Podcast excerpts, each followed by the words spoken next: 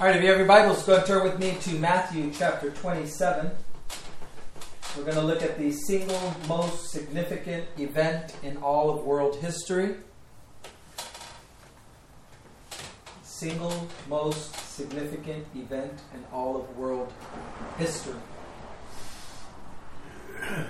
Uh, rich, rich chapter. It, um, as I read it and study it, and we're just going to do a lot of reading. It speaks for itself.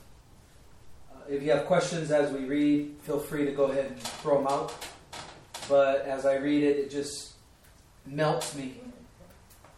It causes me to realize how much God loves me, what Jesus did for me, and how significant it is to me personally that He transformed my life. And so it's just a blessing to be able to read of the crucifixion. Uh, it's hard stuff, but definitely needful. Let's pray. Father, thank you so much for your word and this opportunity that we have, Lord, to be able to have this documented for us. This is your demonstration of love. This is your passion. This is the thing that moves and drives you. Your love for us and securing a place for us in eternity. At any point, Lord, you could have just bowed out of this and nobody would have blamed you, but you went through it.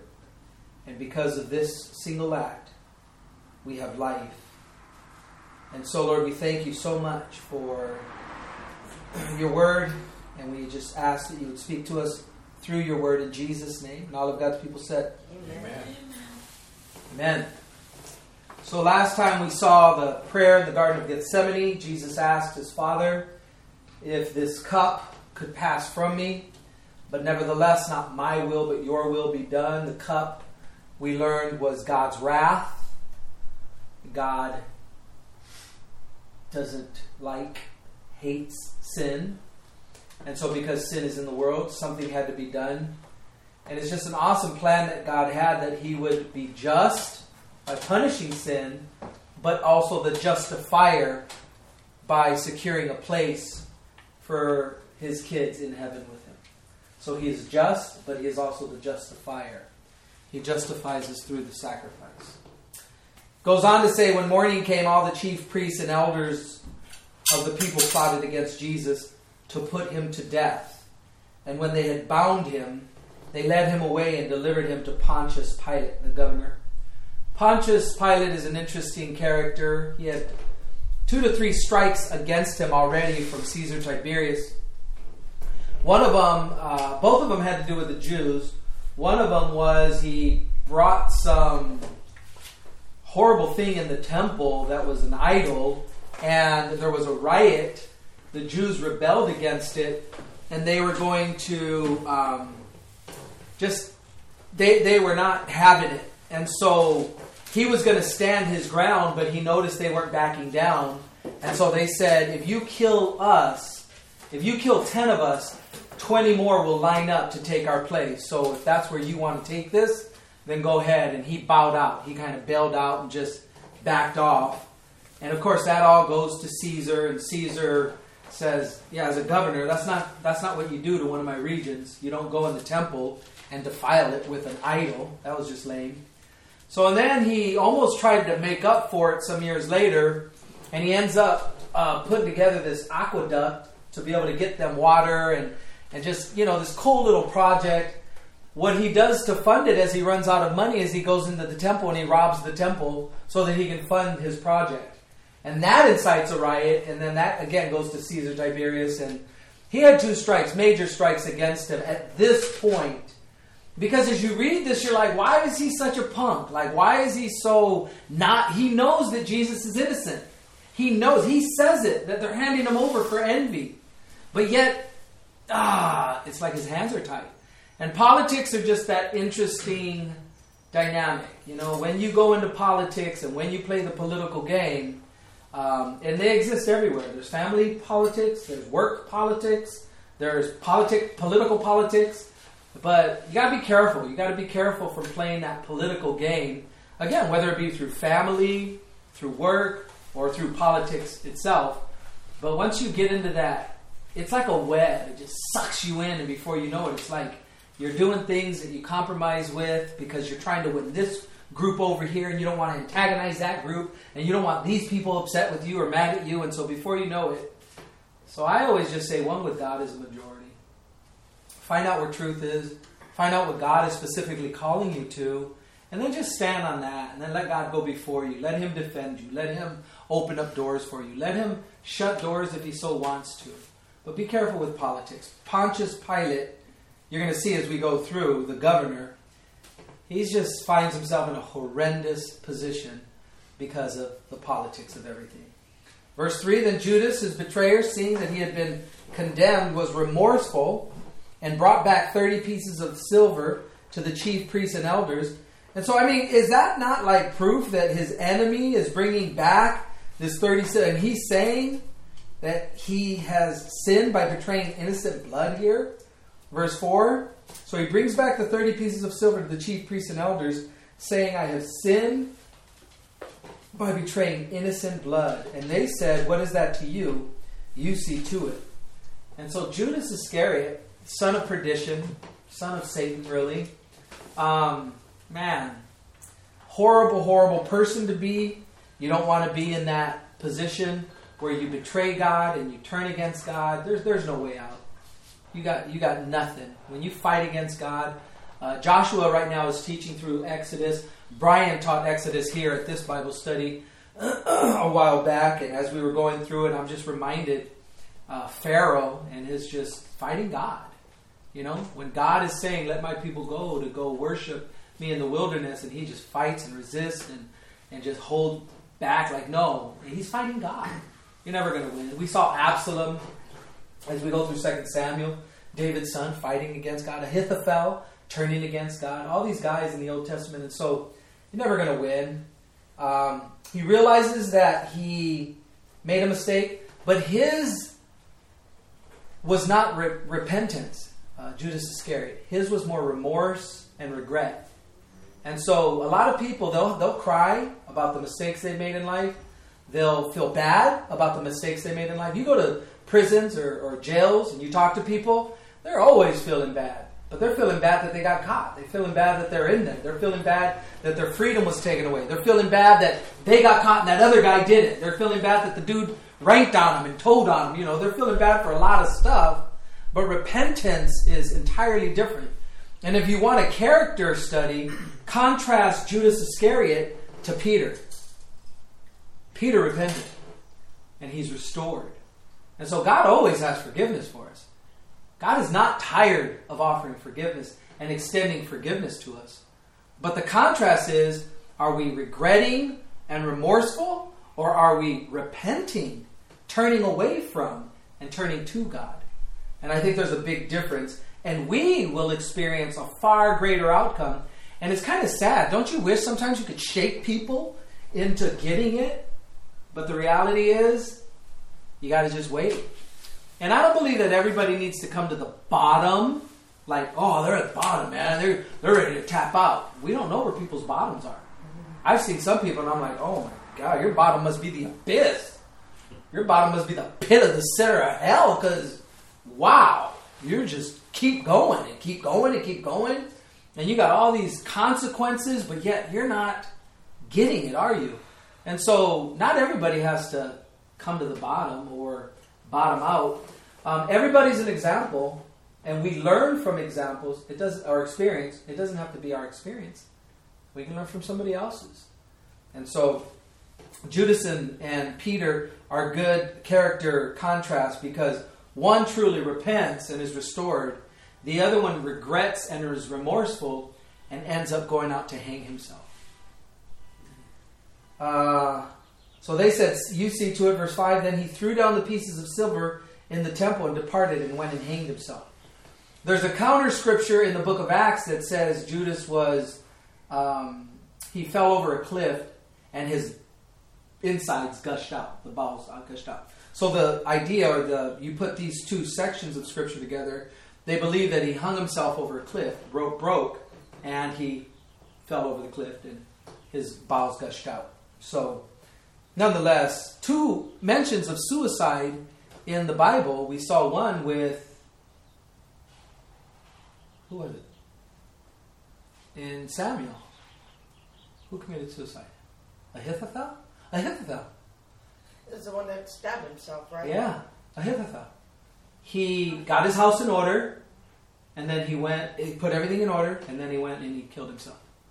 But yeah, I think he stabbed himself. Whatever he did. He fell on his sword, or, or he, Well, Saul fell on his sword, didn't kill himself, asked somebody nearby to oh, finish oh, him off. Okay, that's So that wasn't necessarily suicide. I mean, he tried. But the one that I'm thinking of is Ahithophel. So two mentions. Um, suicide is a hor- horrendous, you know, way to go. It's very selfish, the most selfish thing you can do. And really, you're not really always trying to um, really kill the inside. You're, you're trying to kill, or you're trying to get rid of the inside, what's going on in the inside, and you're killing your shell, which unfortunately just begins your problem. So it's a interesting little thing. Two mentions of it, and we find ourselves reading about both of them two weeks apart in all of the Bible. But the chief priest, verse 6 says, took the silver pieces and said, It is not lawful to put them in the treasury because they are the price of blood. And they consulted together and brought, bought with them the potter's field to bury strangers. Therefore, that field has been called the field of blood to this day. Then was fulfilled what was spoken by Jeremiah the prophet, saying, And they took the thirty pieces of silver, the value of him who was pierced, whom they, uh, the children of Israel, price, children of Israel, price, and gave them for potter's field, as the Lord directed to me. I find this interesting. Four hundred years before uh, this event, this is prophesied in Jeremiah, and no such thing as as crucifixion, and yet pierced. Just find that interesting. where is that? In the book of Jeremiah, Jeremiah. Oh, Yeah, yeah. It says right there. Verse 11 Now Jesus stood before the governor, and the governor asked him, saying, Are you the king of the Jews? Jesus said to him, It is as you say. And while he was being accused by the chief priests and elders, he answered nothing. That scripture in Isaiah 53, um, you know, he held his, his tongue, he said nothing. It's just a picture of Jesus. Jesus could do a lot of things, and I think it's the lot of things that Jesus could be doing that he's not doing that um, really, really impresses me. Obviously, going to the cross and cru- being crucified, dying for our sins, what he did was incredible. But think about what he had access to. Think about what he could have done. He could have. Jesus is the Alpha and the Omega, the first and the last letter in the Greek alphabet. And every letter in between. He knows speech. He speaks in words, and the world leaps into existence, right? In the beginning was the Word, and the Word was with God, and the Word was God. And the Word became flesh and dwelt among us, and we beheld the glories of, of the only begotten of the Father. He is the Creator. He created all things. Nothing was created outside of Him, the Bible teaches. And so, I mean, He knows language, He knows rhetoric, He knows argumentation, He knows logic better than anybody. And He says nothing.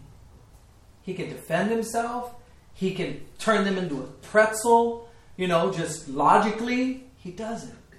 He just answers nothing. He's determined. He knows his mission. He knows what he is setting out to do. And again, I a lot of that just impresses me about my Savior. Lord, you could have done so much to defend yourself, to speak up, to to stop this, and you didn't. You went through with it. You you you you knew what your mission was. You knew what your calling was. You knew what was ahead of you. You knew what you were going to experience, and you did it.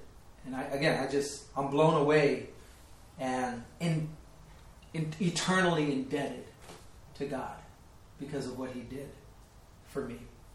Then Pilate said to him, "Do you not hear how many things?" Verse thirteen. They testify against you. But he answered him not one word, so that the governor marveled greatly. Verse 15 Now at the feast, the governor was accustomed to releasing the, to the multitude one prisoner whom they wished. And at that time, they had a notorious prisoner. Notorious is like a bad guy, like a murderer, an insurrectionist, a, a, like a thug, like a terrorist, right? Prisoner called Barabbas. Barabbas is Bar Abba, son of the father. Bar is son, Abba. His first name is Jesus. Jesus, son of the Father. Interesting dynamic and play on names and words taking place here. Therefore, when they had gathered together, verse 17, bless you. Pilate said to them, Who do you want me to release to you, Barabbas or Jesus, who is called Christ? Do, do you want me to deliver to you, release to you Jesus, Son of the Father, or Jesus, the anointed one, the Son of the real Father? It's like Mother Teresa, Jeffrey Dahmer. You know, it's like it's like Princess Diana or, uh, you know, Stalin. I mean, just, it's like wicked, horrible, horrendous, or somebody that, you know, they ain't done much bad. Ain't done nothing bad. Jesus, right? And so I think Pilate here is like, I got this. I'm a politician. I know how to do this. They hate this. I mean, this guy's an insurrectionist. He's turning on everybody. He's murderer. He's a thug yeah, everybody's going to pick Barabbas. And so he gives them this choice. Verse 18 For he knew that they had handed him over because of envy. Interesting. There's the motive of the religious leaders. If you ever want to know, why did they hate Jesus so much? Why were they so against him? Why were they antagonistic against him the whole time? Envy. He had drawn attention that they wanted. He had the approval of people that they wanted. How far people will go for attention, huh? while he was sitting on the judgment seat, his wife sent to him, saying, Have nothing to do with that just man, for I have suffered many things today in a dream because of him. Um, Pilate's wife went from Roman citizen to, to converting to Judaism upon coming in contact with Jesus, this dream, and then watching everything that transpires here. She ends up converting to Christianity, history tells us. So she becomes a Christian. But the chief priests and the elders persuaded, verse 20, the multitudes that they should ask for Barabbas and destroy Jesus. The governor answered and said to them, Which of the two do you want me to release to you? They said, Barabbas.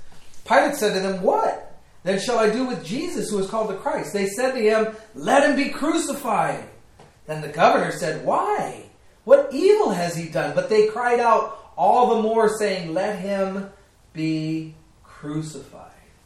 And that's tough when you're already in this two strikes position and you know that, ah, one more mess up with the Jews and it's, it's basically my job.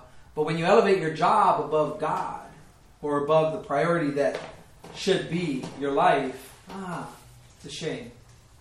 When Pilate saw that he could not prevail at all, verse 24, but rather that a tumult was rising, so now he's getting scared. He took water and washed his hands before the multitude, saying, I am innocent of the blood of this just person. You see to it. Now, why wouldn't the Jews just execute Jesus?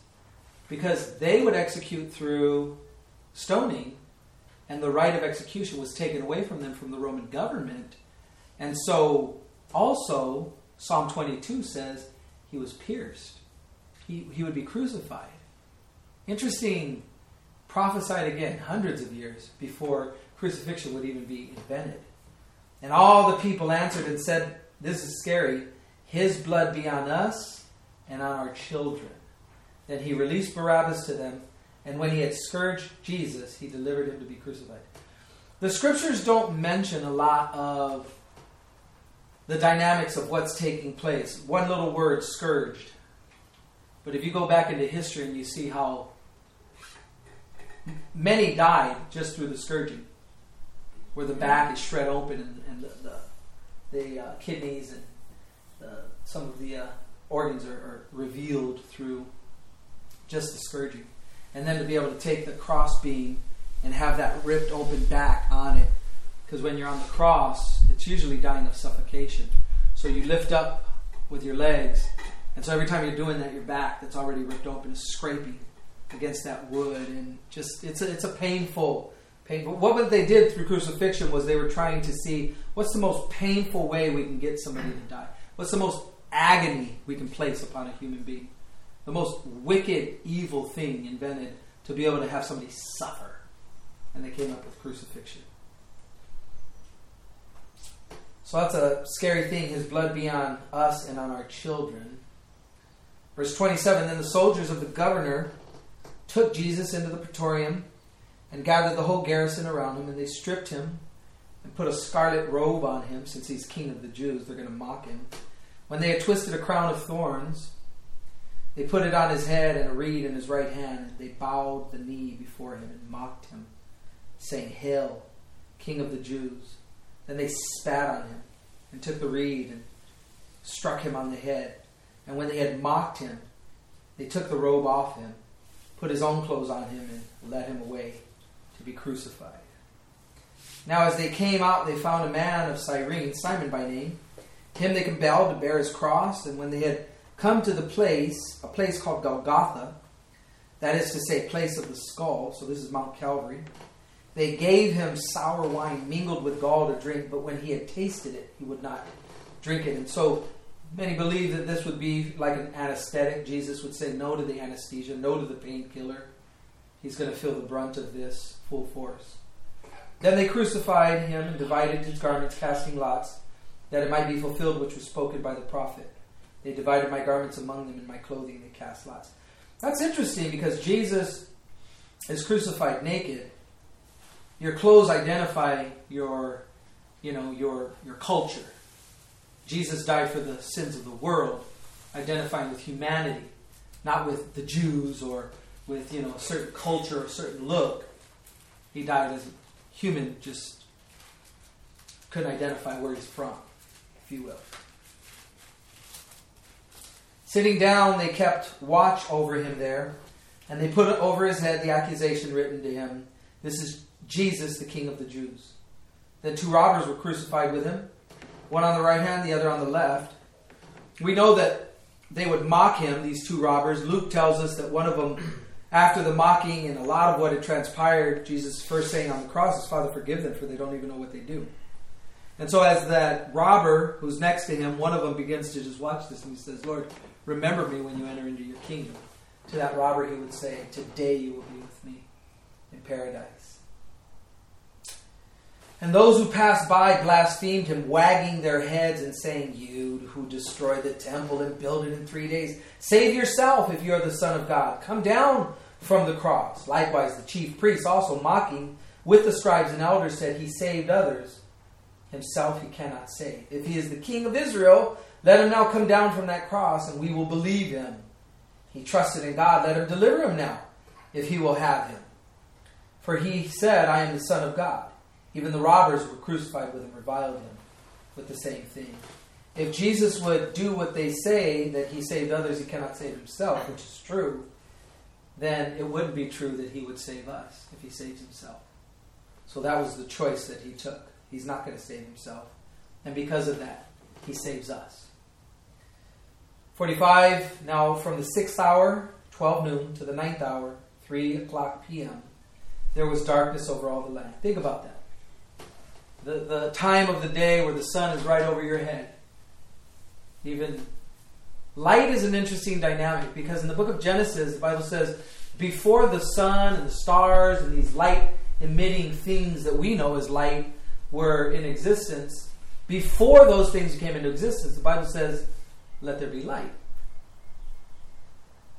And so light is an interesting dynamic in the scriptures.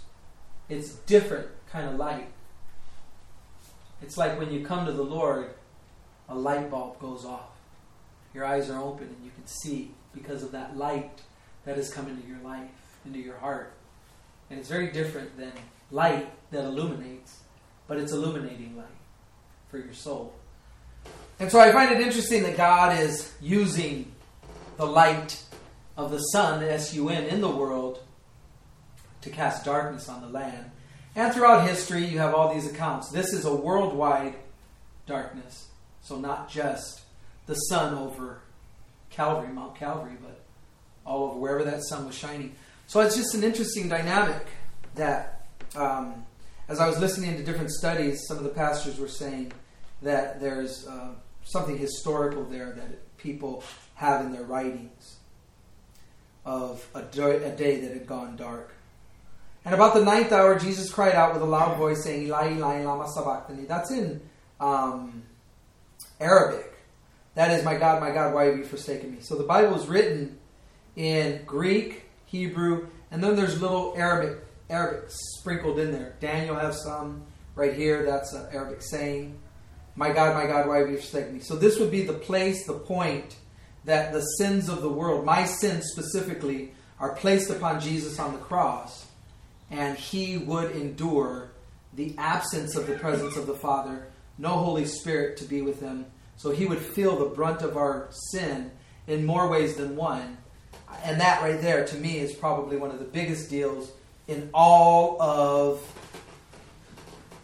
the Bible. That Jesus would forego his right with communion with the Father for me. That he did that for me. In all eternity past, he always had a perfect relationship with his Father.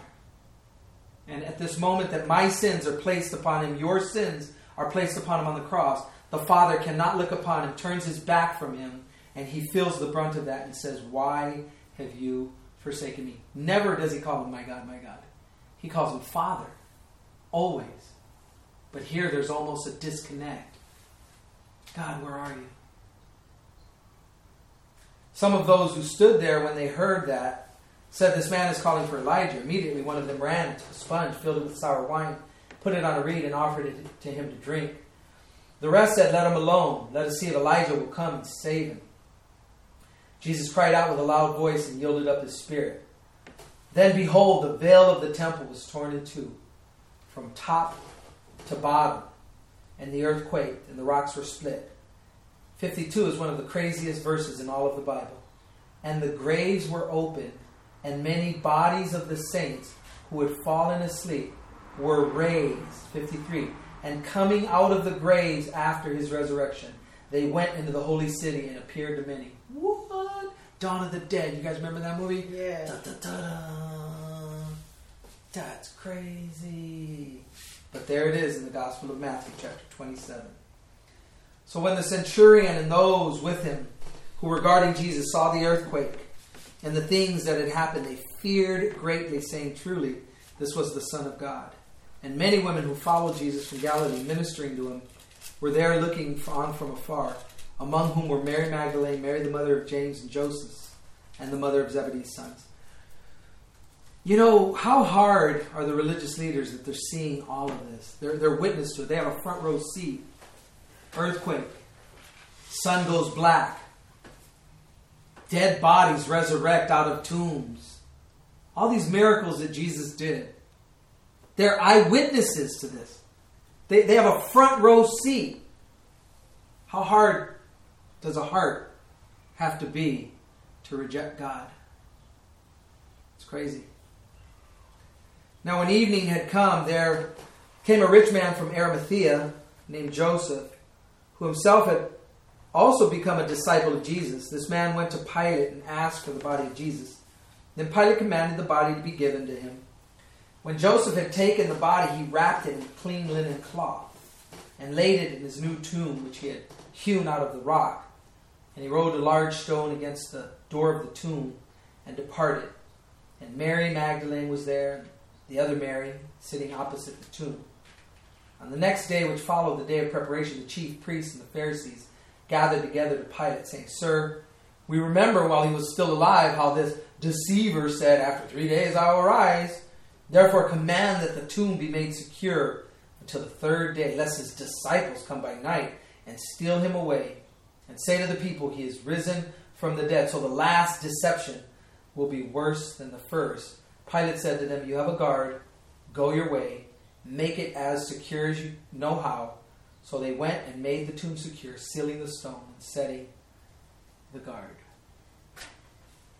Again, as I had the opportunity to read through that this week, I just I was reminded of just, you know, my salvation and what God secured on my for me, you know, just very personal, very like wow, because of this single act, I have life.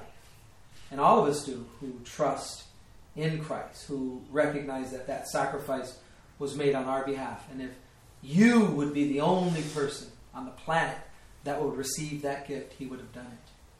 He still would have done it. And yet we know that there's countless millions that would surrender their hearts to God, be in heaven for, forever and ever. I'll close with this. um, Campolo, what's his first name? Tony. Tony Campolo. He was in a preachathon one day. Nobody would call it a preachathon, but that's exactly what it was. Five ministers would go to be able to share a message, and they would try to outdo one another. And so, you know, it's like a conference of sorts.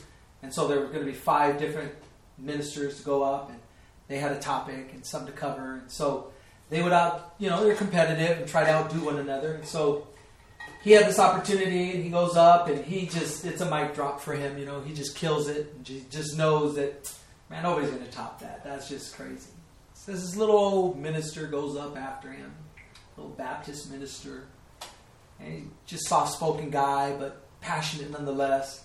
And he shares this message. It's Friday, but Sundays are coming.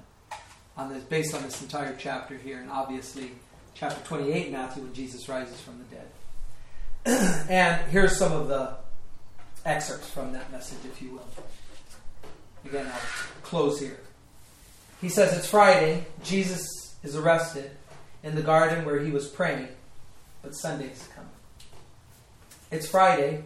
The disciples are hiding, and Peter's denying that he knows the Lord. But Sunday's coming. It's Friday. Jesus is standing before the high priest of Israel, silent as a lamb before the slaughter. But Sunday's come. It's Friday. Jesus is beaten, mocked, and spit upon. But Sunday's coming. It's Friday. These Roman soldiers are flogging our Lord with a leather scourge that has bits of bones and glass and metal tearing at his flesh, but Sunday's coming. It's Friday, the Son of Man stands firm as they press the crown of thorns down into his brow, but Sunday's coming. It's Friday, see him walking to Calvary, the blood dripping from his body, see the cross crashing down on his back as he stumbles beneath the load. It's Friday, but Sunday's coming. It's Friday. See those Roman soldiers driving the nails into the feet and hands of the Lord? He says, Of my Lord, hear my Jesus cry, Father, forgive them. It's Friday, but Sunday's coming. It's Friday. Jesus is hanging on the cross, bloody and dying, but Sunday's coming. It's Friday. The sky grows dark. The earth begins to tremble. And he who knew no sin became sin for us holy God, who will not abide with sin, with sin, pours out his wrath on that perfect sacrificial lamb, who cries out, My God, my God, why hast thou forsaken me? What a horrible cry, but Sunday's come. It's Friday, and at the moment of Jesus' death, the veil of the temple that separates sinful man from a holy God was torn from the top to the bottom because Sunday's coming. It's Friday. Jesus is hanging on the cross. Heaven is weeping and hell is partying. But that's because it's Friday and they don't know it, but Sunday's coming. And on that horrible day, 2,000 years ago, Jesus the Christ, the Lord of glory, the only begotten Son of God, the only perfect man, died on the cross of Calvary. Satan thought that he had won the victory. Surely he had destroyed the Son of God. Finally, he had disproved the prophecy God had uttered in the garden, and the one who was to crush his head had been destroyed, but that was Friday. Now it's Sunday, and just about dawn on the first day of the week, there was a great earthquake. But that wasn't the only thing that was shaking, because now it's Sunday. And the angel of the Lord is coming down out of heaven and rolling the stone away from the door of the tomb. Yes, it's Sunday. And the angel of the Lord is sitting on that stone, and the guards posted at the tomb to keep the body from disappearing were shaking, shaking in their boots because it's Sunday. And the lamb that was silent before the slaughter is now resurrected, uh, the resurrected lion from the tribe of Judah, for he is not here. The angel says, He is risen indeed. It's Sunday, and the crucified and resurrected Christ has defeated death hell, sin, and the grave. It's Sunday, and now everything has changed. It's the age of grace. God's grace poured out on all who would look to that crucified Lamb of Calvary. Grace freely given to all who would believe that Jesus Christ died on the cross of Calvary, was buried, and rose again, all because it's Sunday. At the end of the message, the pastor shouts out, It's Friday! And the whole congregation responds, But Sunday's coming. I've heard the message, it's pretty powerful. Pastor Chuck read that one Good Friday service. Did he? Took parts of it anyway. Amen. Let's pray. Father, we thank you so much for the plan of salvation. And Lord Jesus, we thank you for the accomplishment and what it means. And I pray, Lord, that our gratitude would be expressed in just receiving and accepting all that you say about us and about what you accomplished for us. Thank you, Lord, so much for new life and an eternity spent with you. May we ever be grateful. In Jesus' name. Amen. Amen. Amen.